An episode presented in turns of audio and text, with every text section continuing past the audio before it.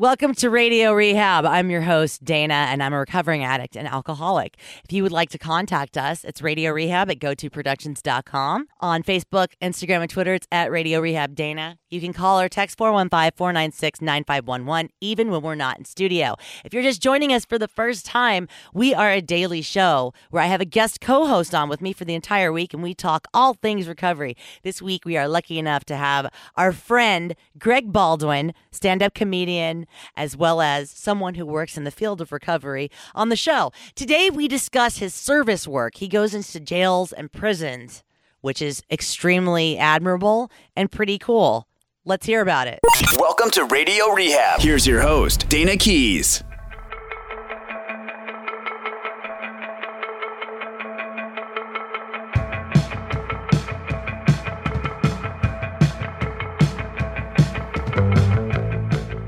Here with Greg Baldwin on Radio Rehab. Thank you for joining us, Greg. Yes, it's so great to be here. So uh, let's talk about. Um, I think we were going to talk about going into jails Oh yeah. today. So that's one of the many ways you give back is you do that. So yeah, when I when you know, so I when I got sober, uh, you know, I went I worked a recovery program, and part of the re- program of recovery is to give back what's been given to you. So somebody had told me about the, that you can um, go speak to people in hospitals and rehabs and sh- share your story and try to do service that way. So I, I was like, yeah, that'd be awesome. So I started doing that. And when, when things make me feel good and give me pleasure, I abuse it. So I started speaking on like nine panels a, a month. You know, I was like, I was I've spoken in every mental institution and halfway house in Los Angeles, pretty much that would take us. And uh, and I started doing that for a while. And then I heard you can go into jails and I was like, yes, and because I I had um, I loved watching those uh, Locked Up and all those TVs where the Uh-huh. shows where they're passing kites and stuff about gangs and stuff. So I'm like, yeah, I want to go into jail. So a year and a half after I was incarcerated in jail, uh, I got cleared to speak into jail in the jails and. It, I started speaking uh, on these panels, and like it's so incredible because you like go through the cells, you walk in, you go into the like there's these dorm areas, and all the inmates come out, and you sit down and, and it's just incredible to be like in jail uh, talking to inmates to do service. And that's so that's been my thing. I started doing that and uh, for for a while. And then i heard uh, this guy calls me up and he said hey we're, we heard you're doing such a great job in jails. We want to make you uh, panel chairman of this pod 142 at twin towers in la so I did that, and then after about six months of doing that, uh, my friend became director of jails for this uh, service group, and he said, uh, "We're going to make you supervisor of Twin Towers and Men's Central jails." So I like I supervised all the panels and did these spreadsheets and turned in reports on attendance and and stuff, and I did that for two years. Then my friend, um, my other friend, became director of jails. She appointed me t- supervisor at Twin Towers, Men's Central, and Wayside jails. So I did that, but then in 2013, I got voted in as director of jails uh, for this for this uh, service organization, which is incredible because like that was my title, like director of jails. Oh which, my God. You know, after being 118 pounds, missing teeth, living out of my car, to be- Right. to, be, director of jails, and then I got voted in as director of the whole program for a while, and I did that. But it was like it's like the most amazing experience. And when you're going and you're you're doing service work, you're not getting any, anything in return. You know, you walk out of there with this overall sense of freedom that you know you can only get from you know that I would only get from you know drinking or using. It was like it's just the most incredible feeling when you're doing stuff to try to help other human beings. Right. And, and the fact that, you know, you're so blessed as to be able to leave when that, you know, when that door closes, they have to stay there. Yeah. And it's, um, do you find that they're receptive? I've always wondered, like, how receptive they would be in jails. They are. I mean, a lot of people come out that might not identify, you know, as an alcoholic or a drug addict, uh, but they want to hear the stories and maybe, you know, I mean, so my job is just to tell my story and plant the seeds. Mm-hmm. And it's, you know, it's not about moving, you know, moving the masses. It's about reaching the individual person that might need to hear your message. But there was one instance that I that I I'd gone to Twin Towers, Pod 152, like three months in a row.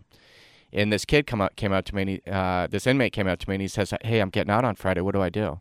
So I told him this recovery group to go meet at, and I, I on Friday night, and I told him I'd meet him there.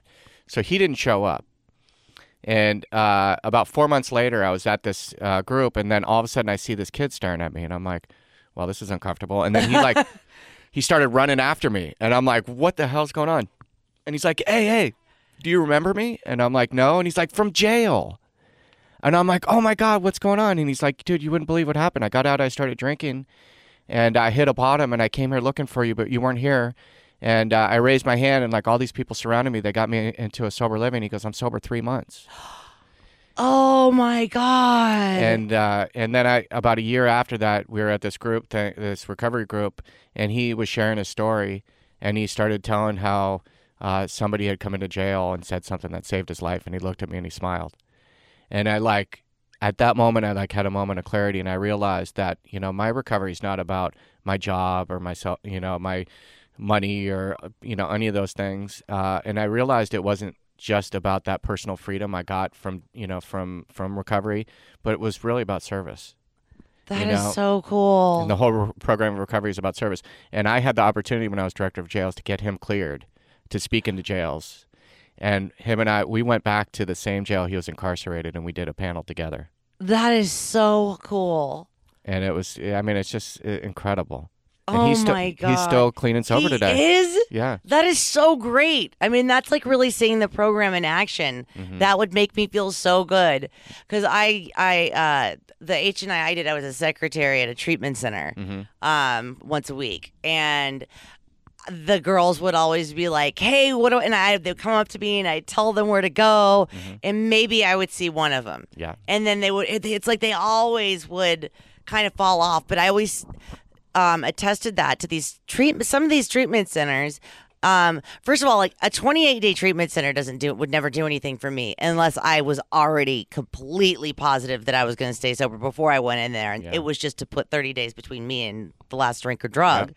But like, yeah, these treatment centers that are like you know twenty thousand dollars for like a month, and I see these people getting out of there, and they don't even they they don't even let them like give them a book to leave with. They like have nothing, and it's just It's really, it's. I think it's really about the willingness of the Oh, person. God, So, yeah. you know, and uh, that's when I went to rehab. I've- I've been to two. That for me, when I went in the last one, I was done, yeah. and I was willing to take direction.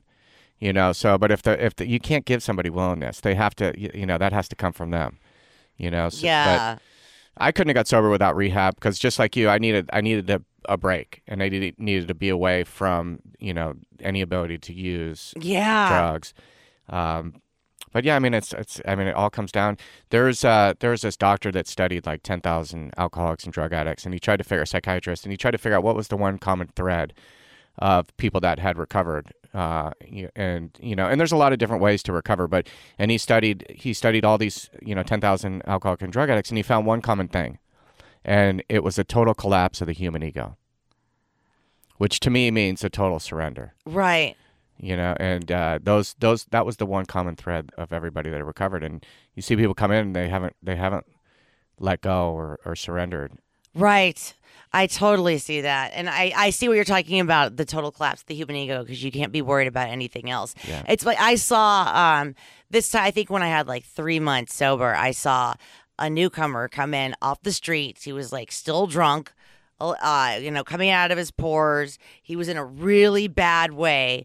And somebody said, you, you need to go check yourself into like, it's this, you know, detox center where they basically give you a mat on the floor. They said, go there and check in and then come back here. And he did. And I was like, that guy's going to stay. And he's still sober. that's incredible I know. I love seeing stuff like that. It's like, you know, when someone's willing, you know, you know, it's like not a waste of time. it's you i mean there's nothing like seeing somebody that that comes in and like is totally you know you could just they're just totally devastated and and look horrible. And then like six months later they look uh, completely different and healthy and happy and working Yeah. out it's amazing to see people recover from you know the active addi- addiction It really is. It's even like that's why I'm glad that I have pictures. La- my last my relapse that I was on, I was like, God, if I wish I had a camera crew following me around because nobody would believe this. How I can go from where I was to just be on the streets and be fine with it. Um, and that's like that was really scary. And I decided like if I made it out of that alive, then I was going to talk about it and I was going to help people somehow. I was 118 pounds, missing three teeth. I lost my career at CBS. I crashed my car with no insurance, lost my driver's license, moved back in with my parents. They kicked me out. I was living out of my car, got arrested for possession, uh, was looking at jail time. And uh, and I, I then I got clean and sober, and today I weigh 170 pounds. I, I started dating a dentist, got all my teeth fixed. Know. That's so funny. I was like a god shot. And uh, Uh, and then uh, I, I work for a group of treatment centers. I've admitted, personally, I've admitted over a thousand people into treatment. Um, I'm a stand up comedian at night. I have a podcast during the day. Um, uh, I just got to make an appearance on my uh, my old work where I used to work at uh, on the radio show there, and it's like everything. And I'm performing at the Punchline. Uh, It's you know it's just incredible. My whole life is like completely turned around, and it's like I live this wonderful li- life.